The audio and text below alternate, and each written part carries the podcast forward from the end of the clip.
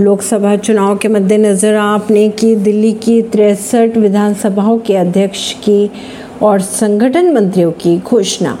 पिछले दिनों दिल्ली विधानसभा में सेवा कानून पर चर्चा के दौरान अरविंद केजरीवाल ने आगामी लोकसभा चुनाव पूर्ण राज्य के मुद्दे पर लड़ने का ऐलान किया था। केजरीवाल के अनुसार अगले लोकसभा चुनाव में दिल्ली की सातों सीटों पर भाजपा हार रही है और ये चुनाव दिल्ली को पूर्ण राज्य बनाने के मुद्दे पर लड़ा जाएगा। पार्टी के दिल्ली संयोजक गोपाल राय के अनुसार संगठन को मज़बूत करने के लिए सभी पदाधिकारियों को नई ज़िम्मेदारी सौंप दी गई है। घर घर जाकर दिल्ली वासियों को पार्टी के कार्यों से अवगत कराने की ज़िम्मेदारी नवनियुक्त पदाधिकारियों की होगी।